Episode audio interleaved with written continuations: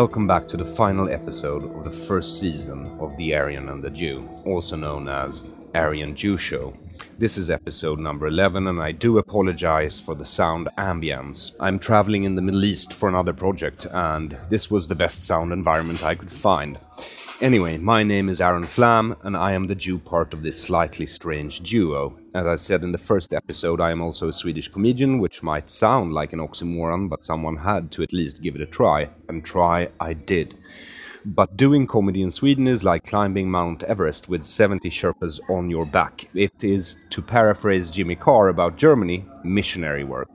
And by now I feel like Ansgar, the first Christian missionary to Sweden, must have felt when he came to christen the Swedes.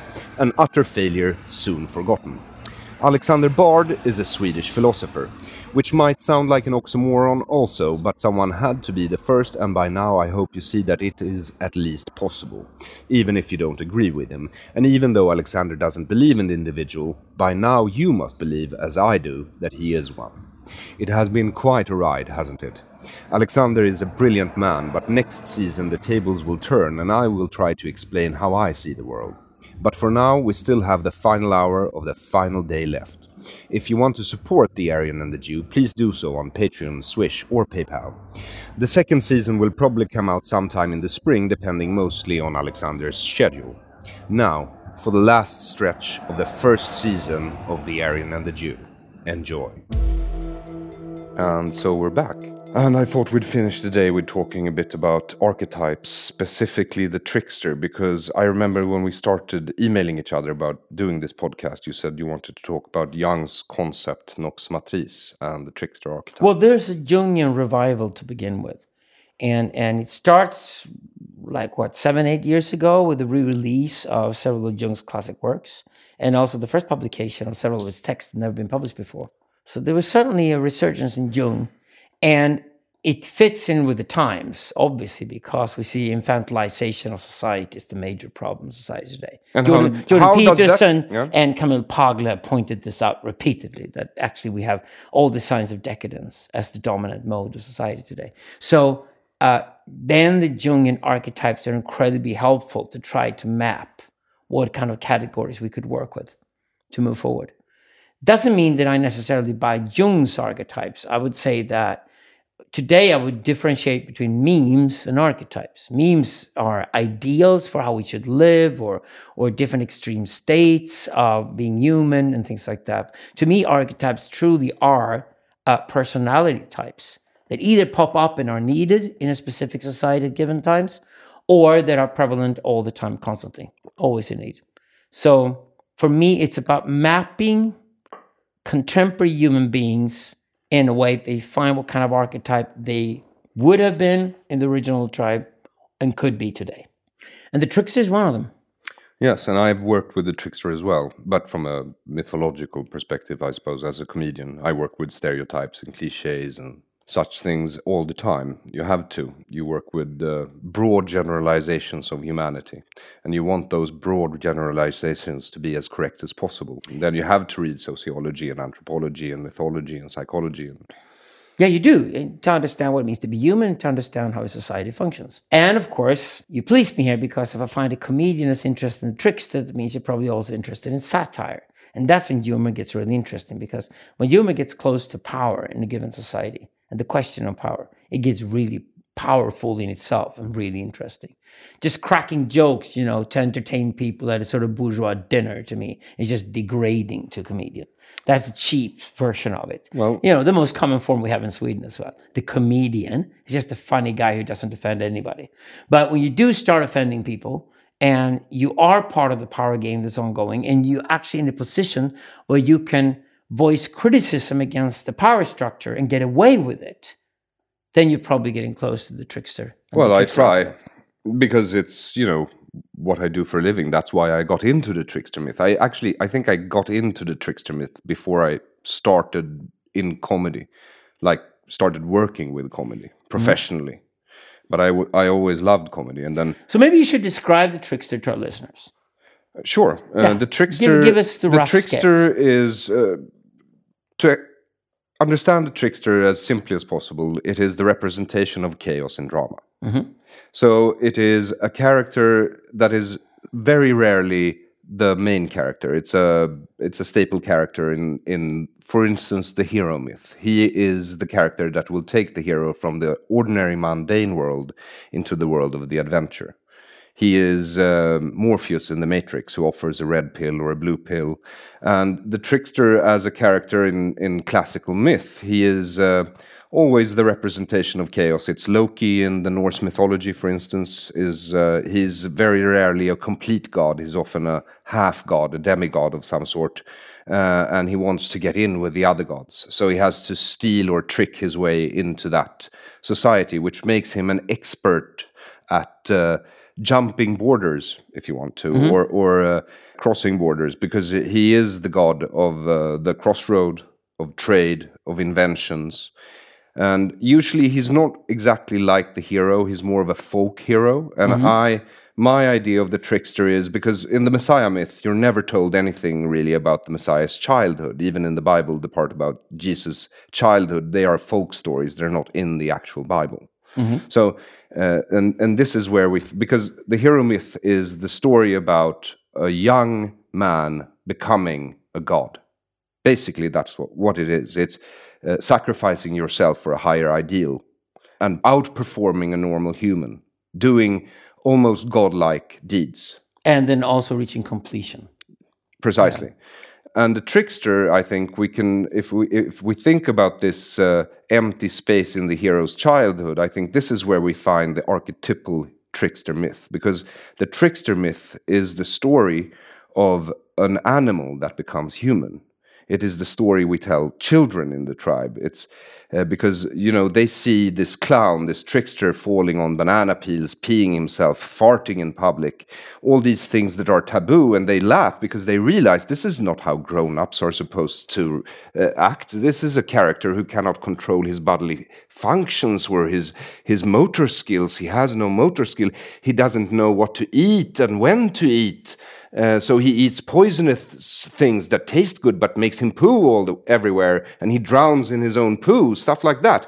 And it makes the children laugh, but also it, it makes them learn because they understand that we learn through our errors. So if the hero leads by example, the trickster teaches uh, by being wrong himself. And that is So a way, essentially what I the do as a in to present chaos and say this is chaos, and this guy can somehow handle chaos because he at least he survives. But if everyone be like the trickster, the whole thing will fall apart. precisely. And So he's a challenger. Yeah, and you need a bit of chaos. And Yes. Trickster is not like the hero. The hero is always always valiant, upstanding, good. Th- th- these are easy, clear concepts. The trickster, he changes depending on what culture he exists in. Because when we as cultures decide what is order, we also decide what is chaos. Because everything that ends up on the outside of order is chaos, and that is the trickster's domain.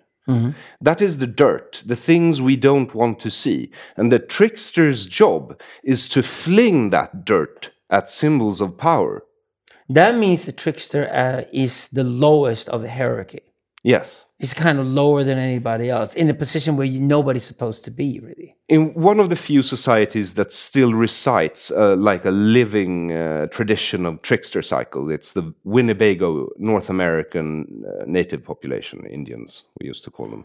They have two shamans in the tribe. They have the shaman who, you know, can perform any type of shamanic du- duties from making you laugh to, to uh, making rain pour down from the sky or you know making sure the sun comes up in the morning. So and but they also have a clown shaman a shaman whose specific job is to make the audience laugh before the ceremony. Because they believe that laughter uh, frees the human spirit and makes it receptive to the divine. Yeah.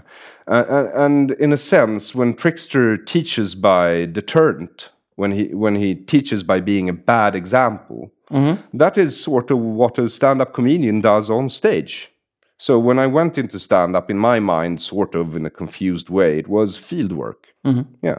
So you could say this is the priest and the trickster, really, in the both shamanic. Well, I think th- that because that's what funny. What's funny about Trickster because he is defined by something else. He's defined by the order, mm-hmm. Right? So he's always different, and he has many different forms. And in each society, you can tell, oh, that must be their trickster god.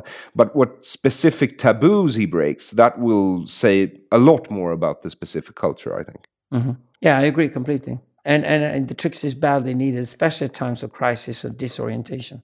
So that means if, if, if we if we lose the vision, if we don't know where the vision is, I mean, if you do have a vision and you're going in a certain direction, the trickster is the guy who questions that vision, and he then constantly tests it: is this really the right direction we're going? And that's his purpose. He's Yeah, that's his supposed. Uh, the uh, trickster is supposed to break things, and if they Yeah. don't break, good, then they're working. Yeah. And if they do break, good, then they were weak. So uh, basically, what I've done as a political in my political comedy, my real talent is uh, one-liners, shock value, very simple. Uh, but I also do political sa- satire because it, well, it amuses me at least. and We could call it deep humor. Yes, and what I do is uh, very basically I try to identify cultural specific taboos, thing, and then I throw myself at them uh, and hope that something sticks. And if if I can't come up with anything funny about a taboo subject, then there's probably a good reason for it being taboo. But most of the time, you can make fun of almost anything, and and the more taboo something is, the more important it is, I think, to make fun of it because that is something with taboos. If it's justified, is something that we need to repress in order to make society work. Mm-hmm. But if we repress something, there must also be sort of a semi-healthy outlet for this repression. Absolutely. Yes. And then you have three options basically. You can cry, you can pray, or you can laugh. And I chose laughter because I don't believe in God and I'm not that emotional, so I don't cry that often. And so laughter became my sort of, uh, yeah, my safe space. my sa- I, I chose the most unsafe space as my safe space. And I think that's a good idea for most people.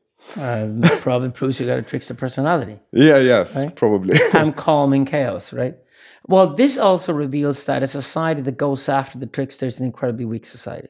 Well, I don't know if they went after me. I was just frozen It's out. gone. It's gone the one of the two extremes. So you can either have a phallic dictatorship, which is essentially like a, a one-party state, uh, a firm idea where you're heading, uh, complete control of the population in minute detail, like Stalinism, for example. It's a very sort of phallic structure without the matrical. Or you could go the other way and look at the matrical structure, which is of course a chaotic state. Uh, everybody speaks all of the time. Decision making is postponed constantly. Decadence is dominant. It's essentially a society of gossiping and smelling salts and hardly any decision making at all. Meaning it's falling down. It's falling apart. Um, it's decadent in the classical sense, or as we call it, Söderqvist now, we call it decorationist. So that is a metrical society without the phallic. For example, the problem we have in contemporary Sweden. So both these states are dangerous. And the interesting thing is that both the over metrical and the over phallic society will attack the trickster. He, he, he, of course, in the phallic structure, he would stand for chaos. He will be the guy who writes and publishes the Samizdat in a communist dictatorship.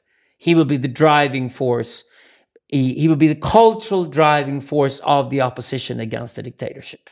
There might be a political activists out there who hopefully one day can take over and be the heroes and the chieftains once a democracy is installed, for example, or once free speech and rule of law arrives. But until it's a corrupt dictatorship, uh, the trickster will be involved in the opposition movement and he'll be very cultural. He might often even operate in the public arena because he can get away with operating there because the dictator often doesn't see that the trickster is his opponent. So he's the guy, say you live in a dictatorship and you walk to theater and you get this funny laugh and you realize the guy on the stage is actually poking fun at power out there, but he gets away with it. That is a typical, really classic sort of trickster Unless it's a really performance. weak uh, dictatorship, then they want to kill the comedian. If it's really weak, yes, exactly. Weakness is the problem, not the strength. Yeah, so so that's true. But you can also have the trickster like today. I, I give a clear cut example. I won't use you in this No, case. I can- say, say Milo Yiannopoulos, for example. He, to me, is an absolute 100% clear cut trickster. He has many of the traits with his androgenity, all those other things that often go with the trickster too. And he's constantly being attacked by the social justice warriors. And when they don't attack him, they try to avoid him, they try to ban him, they try to censor him, or they try to ignore him, which, of course, the way women try to kill each other through ignorance, right? So that is exactly why tricksters both get a lot of following today because they are actually speaking the truth. Well, uh, that has been uh, my aim with every piece of thing, everything I write. I try Yeah. to tell the truth, uh, and I think uh, everyone who has this as a profession should. Yeah. Even when they're lying, they should aim at lying to convey the truth. And it's a sophisticated truth. It's not logos in the sense you should always say what's true instead of saying what's false in a given time. It's a much more dialectical way of working with the truth. Like, how could you be more truthful than truth itself? Well, you can be ironic, for example. Yes. So you can say something that sounds like you mean the opposite of what you're saying, and then people who are stupid will actually take it literally, and other people will have a laugh, which can be very, very efficient when you attack a certain power structure. This is typical for the trickster. So the trickster is allied with irony. Yeah. Irony and satire are his, his main elements. I, I I had a colleague who uh, was of Kurdish descent, uh, or is of Kurdish descent, and he he uh, used to have a joke about his Kurdish family when he went back to uh, the homeland, so to speak, in northern Iran, and he would try irony, and it did, didn't work because they hadn't gotten to that stage in their society when it was funny to mean the opposite of what you say. Yeah, irony is not universal. It exists in all cultures, but doesn't exist all the time. Exactly. and it's fiendishly difficult to deal with. But when you can use it, it's incredibly efficient. And it's also often a way to say the truth and still get away with something else. Because when you accuse somebody who is being ironic, you often accuse them by taking what they just said literally and say, You did say this, so you had to have meaning. You, you must have meant it, right? So you did say this, you must have meant it. And in this case, the only defense you have is by saying that I was being ironic. Of course, I didn't mean it. If you look at the context, you see that. So, but it could also be the other way around, of course, that irony could also be the best defense for the trickster, say in a court of law. Like, you said this, this is illegal, you mustn't say mm-hmm. this. And then you can claim in your defense, you can claim, I was actually being ironic. that is Is part- there any sign of my intention being literal here? If I said that uh, this woman is a bitch, she deserves to die, did I actually go out and kill her? Did I ask anybody to pick up a gun and go and kill her? No, I didn't. I was obviously being ironic. So you can also use irony here as a defense. I was only joking.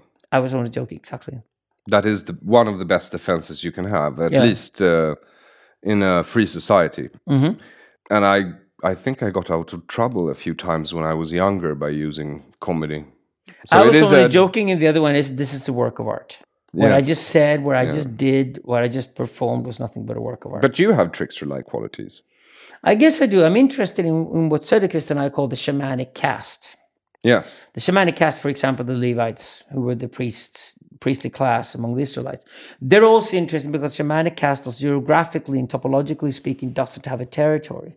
And because it doesn't have a territory, it's not involved in intrigues concerning territory. It doesn't claim territory. It never can. If a Levite has a child, he can only become another Levite. So the shamanic castes are outsiders per definition, and there's a point to that. Well, number one, they're not involved with intrigues and the power games, meaning they are incorruptible. And number two, because they travel around or they're at the outskirts of society, they have a bigger perspective, meaning they're actually wiser than other people are. Even if they're equally intelligent, they're still wiser because they see a bigger picture. They travel and they're also at the outskirts. And that means if you have the inner circuit dominated by women and matriarchy and the outer circuit dominated by patriarchy and the men, it's actually the outskirts of the outer circuit at the border between this tribe and the next tribe that you find a concentration of the shamanic caste. And the other place where the shamanic caste are probably located is right in between the inner and the outer circuit. And there they often have a more androgynous character as well, meaning that, you know, they're lesbian women, they're gay men, and they act as go-betweens between the inner and the outer circuit to make you know, the flow, communication, information, and of people between the two circuits efficient and smooth. So we need them there. Mm. But when you go to the outer of the outer circuit, the androgynous element is no longer that important. This is a kind of a trickster or a priest or a diplomat or a medicine man for that matter, who can very often be very assured in his male or female identity, but he is odd or she is odd. They're different from the rest. This is the archetype that's different. This is the this is the archetype of the five percent. You know, the category we usually put left-handed people or homosexual people or people that's like a small minority. It always exists is equally prevalent in all populations, so definitely serves a purpose, but you need few to serve for that purpose.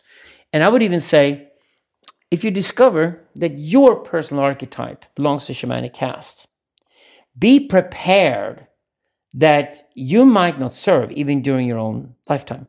You might have to live with the fact that your purpose in life is not necessarily something that's needed today. Yes, I was.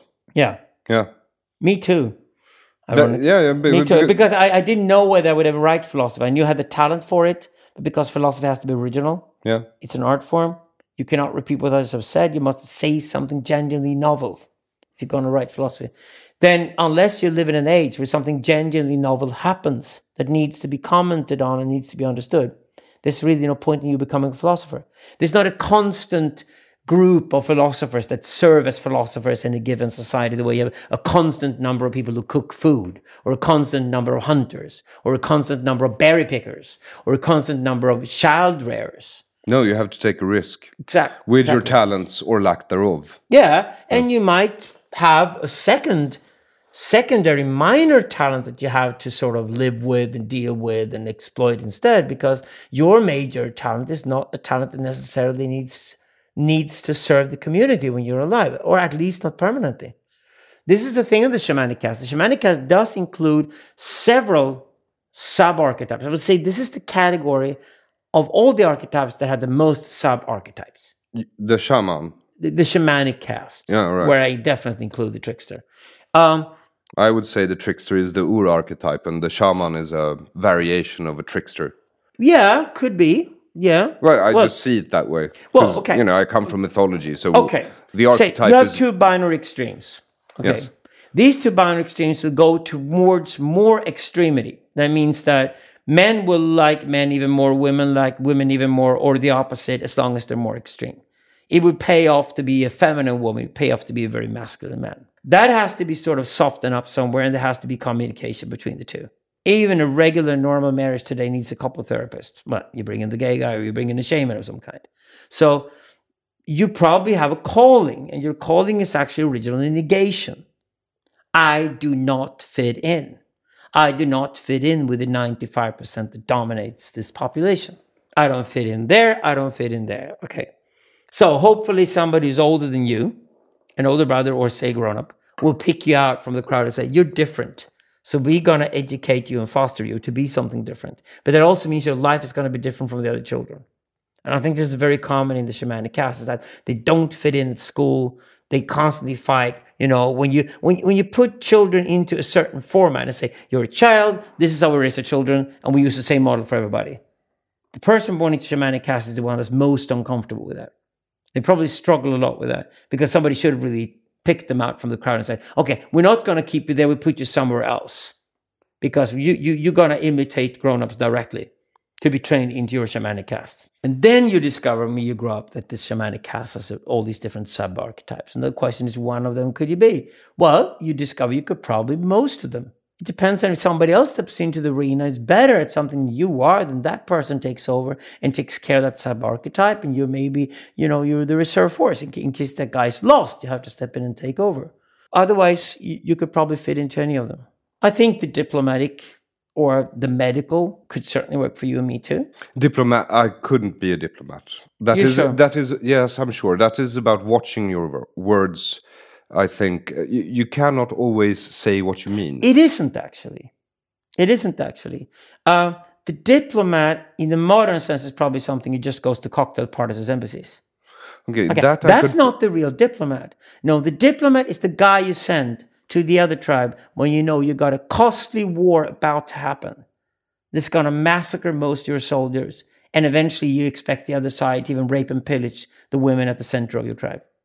You've got a tragedy ahead of you and you want to avoid it at all costs. You don't send in a meek guy into the other crowd. It's like diplomatic and flattering or anything like that at all. That, that to me is that, that to me is all, uh, not at all what the diplomatic is about. The diplomatic is to walk into the neighboring village on your own, knowing they can kill you at any given time because you're not protected. You might just have a bodyguard with you or a spy or something like that. And you walk into the other tribe and you say that, okay, guys, we're getting ready for war and I can see you are too. Who's the guy here that I can talk to and go into tough negotiation? So we can both agree that we settle at least for another year before we go into the next possible war. Now, that's a tough guy who does that, like a really, really tough politician. It's certainly not Margot Wallström or any Swedish politician today. No. This is the diplomat. And when you think about it, the diplomat is then a priest. He's, a pri- he's very close to the priestly He has to be in tribal terms, I suppose. Ex- he better wear, and uh, if he's on his own, with just a bodyguard, better wear a costume that gives him authority. He- he better have his god with him. He better have his medals on his chest. Like, Yes. I have authority. I speak on behalf of this entire tribe. I'm not the chieftain. We can't send the chieftain here because you would kill him if he walked in here. But I can walk in here. You will not kill me because you would want me to go back and provide a message back before you start or not start a war. You want to keep this communication channel open. This is the only reason you don't kill me, but I'm still wearing a dress that communicates you that I have the authority. You don't speak. kill the priest or the witch doctor because you know that his soul will probably curse you for it. Well, you might even believe that, but I don't think. I mean, back in the day, they But the probably did. cynical guys in the tribe probably knew better. Yeah. He certainly walked into the room. You could kill him, but you didn't want to kill him because he's also the guy who's going to go back to the other tribe. So you don't have to go there or send a priest there. He's going to go back to the other tribe and negotiate with them. So the priests have to be in more or less constant communication with other tribes. And this is contrary to what historians have believed. Historians like George Diamond, you know, these historians on the rough history of humanity, have always said that, well, essentially there were a bunch of tribes. There were never more than 3 million people on the planet. They ran around everywhere trying to find food, and there was not a lot of food around, so they ran into conflicts with each other and killed each other constantly. That's what I think. Well, there was a lot of warfare going on, and tribes did kill each other to extinction. You know, up until modern times, you you you you totally wiped out your enemy, right? So you try to avoid that, and that doesn't mean you would sound like halfway in between. Like, well, there are 200 guys in your tribe and 200 mine. We killed 20 each, and then sort of we reach a peace settlement. That never happened. If you did have a war or a conflict, you probably went all the way until you wiped out your enemy. So avoiding conflict could pay off. And this is the thing if you then got a few people who don't really belong to any of the two tribes, they look a bit too weird. The behavior is a bit strange. You can tell when you look at them. This guy, they would kick him out at the center. They wouldn't allow this guy to be at the center of the tribe. He's a bit wicked and weird. That means he's also learned to survive at the outskirts of that tribe. That means he gets his role within that tribe and he gets rewarded for sticking his neck out, going into the foreign tribe and actually talk to them and try to reach some kind of a settlement. So the diplomat is the trickster who walks into the other tribe, whereas the trickster himself as the trickster stays within his own tribe. And where do you use the trickster the most? Well, rarely in the inner circuit. Rarely in the inner circuit. You're not running around cracking jokes that make women laugh. That's what a traditional comedian does. Women don't even come to my shows. Exactly. There you go. Other men do because you are a genuine trickster. The genuine trickster keeps the hunters and the warriors and the other categories of the outer circuit on their feet constantly. His job is there to question what they do, cause trouble for the chieftain, make sure the patriarchs are on their feet and don't go corrupt. I think the trickster is very much involved in pointing out that the patriarch's time has come. He should resign. When he's not resigning, you need to arrange the patricide. So he's probably involved in that too. But the trickster is not charming women. He's out there keeping the men on their feet. And this makes him different from the guy who cracks a joke at eight o'clock at night during the storytelling inside the tribe. That's a totally different character. That's a storyteller. So to me, the storyteller and the trickster are very different archetypes. But the trickster archetype is related to the priestly and the diplomatic. That might be true. I, I think I always just liked chaos, and I'd like to see how we understood chaos in our terms. And for me, our terms are stories. Remember So- this one thing. When you're at the outer outskirts of the outer circuit, you must be fascinated with chaos because it's next door to you. If you're in the inner circuit, you're paranoid about it. You don't want it to happen. You want to be protected. When you're at the outer end of the outer circuit, you're not protected. You walk into the wrong marshlands, you're dead. You run into enemies of different tribes constantly. They look different than you, they have a different painting on the forehead, they kill you unless you kill them. Chaos is really close to you all the time. You're also hunting. You're dealing with wild animals. Chaos. You have to tame nature constantly. You have to kill nature constantly. I don't Chaos. really think there is any safety. I've never thought so. I No. think that we all, regardless of where we are, if we're in an inner circle or an outer circle, the possibility of death is always near and always real. Yes, that's it. That's of course the real truth. Yes. The mythology of the inner circle is that you are protected. We'll take care of you no matter what happens. Blah blah blah. This is what people tell you when they do the storytelling eight o'clock in the evening by the fire. And of course, it's just like modern television. Modern television tells you too that there are no threats out there. Everything is fine. Everything is safe. You live forever, and nothing will ever happen to you. But that's the storytelling the inner circle to the children and to women in there who are very comfortable with that kind of storytelling. Once you're outside and you look at the bigger picture, you discover that the tribe is constantly bordering chaos. And chaos is both nature and foreign tribes.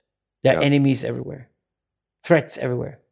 And the trickster has to handle that. The trickster is very unafraid.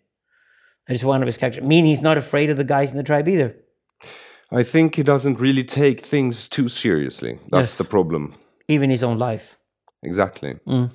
Uh, and that is very uh, clear, I think, when you look at the trickster in his own myth, which I've done extensively, especially comedies. Those, uh, I think, are modern trickster myths.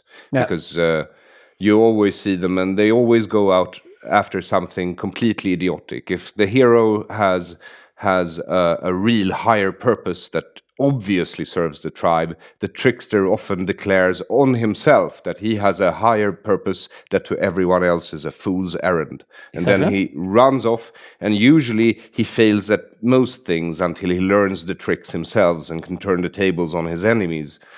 Uh, but even then, usually he loses what he wants, but everyone else gains something from his mistake. And then you have two interesting things about Milo Yiannopoulos. He's obviously openly gay. Do you think gay guys and women are his fans? No. No. Straight guys. That means he's not a comedian. He's not a gay comedian, anything like that at all. He's obviously a trickster. The fact that he's gay means he doesn't compete with you when you come to the sexual ritual. That mean, he's not gonna he's not gonna try to be attract those women that you want to fuck when you as a hunter come into the tribe and you get rewards. That means you can actually make alliances with them. Yeah, He's not dangerous for you. You have the upper hand sexually towards him. But it also means that he will not be scared of anything. But not in the way that he's heroic and strong and he's trained himself and got tons of muscles and has a spear in his hand and therefore nobody can beat him. He's just not scared of anything because if he lives or dies doesn't matter. yes. And, but the own men he finds in the tribe that find him hilarious and do listen to him and actually admire him, they're not going to kill him. They might not protect him, but on the other hand, he might not need that protection because they're not going to kill him. He's not competing with them at all. But also, um, I think if if you look at a real trickster, like the archetype trickster, he doesn't need anyone because he Because can he never backs off. He never if you, backs if, off, If you're for the lowest in the hierarchy, you have nothing to defend. So say, I, I'm fighting for my integrity or my honor. Well, the trickster never does that. If you're at the bottom of the hierarchy anyway, you never claim honor or integrity. Well, he sometimes can trick himself into what other perceive as honor, but usually yeah, then for he's ironic about it. yes, most of the time. Yeah. I mean, Loke doesn't belong in Valhalla, but still he ends the world. uh, Yeah, in the sure. myth, and he, you know he brings the, on trickster, Ragnarok. the trickster himself does not belong inside the hunting team. He doesn't hunt himself because then he's a hunter, right? yes, but he goes in between. But that means he does have allies. And I would say the guy who defends the trickster, when the sort of the trickster is like, oh, he's just too much. It's just too much. There must be something wrong with him at least. It's like, there's just too much about Milo. What then happens is that the guys that have the priestly costume on, the priest will step in and say, no, he's just a trickster. Don't you realize that? You don't have to attack anything, he says. We need him. yes, If he's not there, then who will serve that role? Who takes over that archetype? We don't have him there because the priest has to concentrate on the official message. That's like the storytelling of the tribe, the metaphysical storytelling is the main purpose of the priest. It, there's just another aspect to it. You cannot go to the tricksters if you go to confession booth and you need guidance because the trickster will just fool you around, right? It's not his job. The priest has to run the confession booth. The confession booth is where you train boys to become men. It's just like, okay, you got one area you didn't cover. There was one area you didn't learn. There's something you're missing. Here's your weak spot. Here's your Achilles heel. That's when you go to the priest and start working on that instantly. So you don't have that Achilles heel left any longer. That's what the confession booth does. That's what the field priest does. And that's not the job for the trickster. I see trickster like qualities in Donald Trump as well. Yeah, I do. I think. Definitely Joker. Yes, he is. Uh, and chaos. Definitely, yeah. Yeah. But when he starts to rule, he doesn't do very well because the trickster should not be the chieftain. It's so funny because runs- he, he he, tries tr- he tries to be phallic. And he's not. No, he's not phallic at all. no. He's fake phallic, but at least he's naively fake phallic and not. Yeah, and it's know, sort of funny, destructively isn't it? fake phallic. Yeah, it is. And I think we've gotten used to that type of male comedian character from it's like movies. the Donald Duck version of Adolf Hitler. yes, Well, thankfully, Donald Duck. and most should- of the yeah. things he declares as policies seems like fool's errands. Yeah, And then some of them turn out to be quite successful. and some of them are going to be very, very costly too, Yes. and wastes. Well, you know, chaos. You can't really predict what's going to no, happen. No, exactly. Nobody controls his Twitter feed. But sometimes you need chaos, and that's what I saw when people voted for Trump.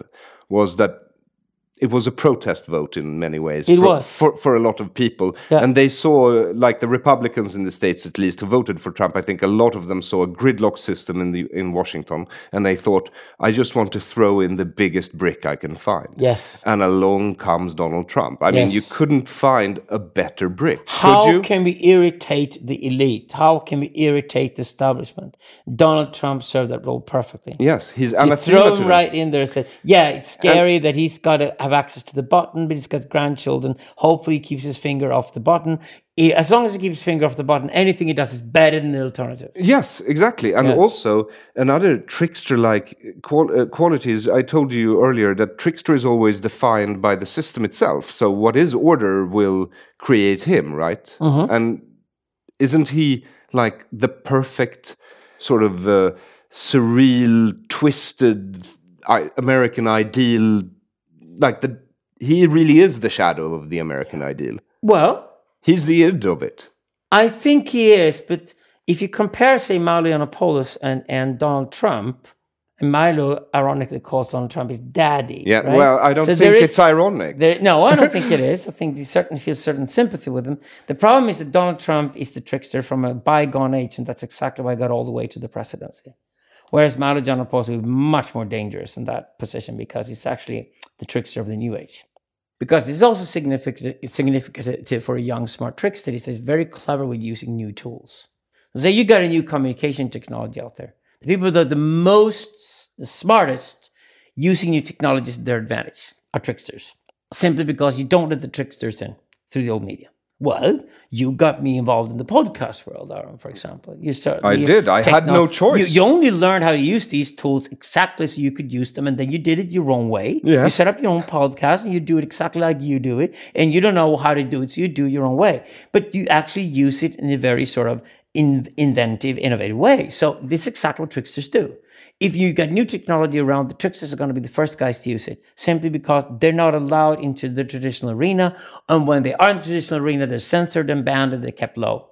And that's exactly why they stick to new technologies and use them much more, much smarter than anybody else does. I might be incorrect now, but I think that the trickster Mercurius invented the lute, which Yeah. impressed Apollo so much that he was able to trick Apollo into giving him his flying shoes or something. Yes. In exchange Tricksters invent new technologies. They new invent new communication tools, and they do it precisely because they're not allowed to use the classic ones. So, yeah, th- there's a lot of tricksters out on YouTube at the moment, Yeah, I see them. I call I them. do uh, too. yeah. and I love them. Yeah. And when they meet each other and they sit and have little chats with each other for hours, I can I never stop listening. We've been at it for three days now. Can you believe it? Yeah, there you go. There you go. So uh, We're I- sitting here at the margins of society, at the outskirts of the outer circuit, in really dangerous territory, with chaos next door. We're completely fine with it. And we're basically commenting on what we see at the inside of the tribe, where people are confused. That's what we do. And where were, did we start this conversation? We started it with the ideal of lagom, lack of our archetypes, and then we moved into the trickster. Yes. Because And we can round it off by saying that lagom has no place within the archetype. Once you've discovered your archetype, be brilliant at it. And you know what? It's easy to be brilliant at your own archetype. Because you found your own archetype. It's just like you have flow. It's just like, yeah, this is what I was meant to do. You could have been a slacker most of your life, and suddenly you fall into the right archetype. There's a need for it. You do that role, and suddenly you work day and night, and you enjoy every second of it. That's a perfect example of what an archetype is. Yeah, I know. It was quite kind of a surprise for a small uh, Jewish boy with so much Freudians in his family uh, to discover that, uh, in some respects, Jung was right. Mm-hmm. he was. Yes. So anyway, thank you for these three days. It's been fucking wonderful. It's been fucking wonderful too. And I hope the few people out there like this, then we can continue doing it and do it again. Yes, Yeah. and uh, we will. You're my podcast buddy. Same. Absolutely. Same. Yeah. Yes. Thank you. Thank you. Thank you for listening to The Aryan and the Jew. My name is Aron Flam, and you have been listening to Alexander Bard. I can also be heard on my podcast, Deconstructive Critique, Deconstructive Criticism, where I deconstruct deconstructivism in a constructive way. And you can also follow me through my webpage, www.aronflam.com. This podcast can be supported by donations on Patreon. Just type in www.patreon.com and search for The Aryan and the Jew, and then donate as much or as little as you like.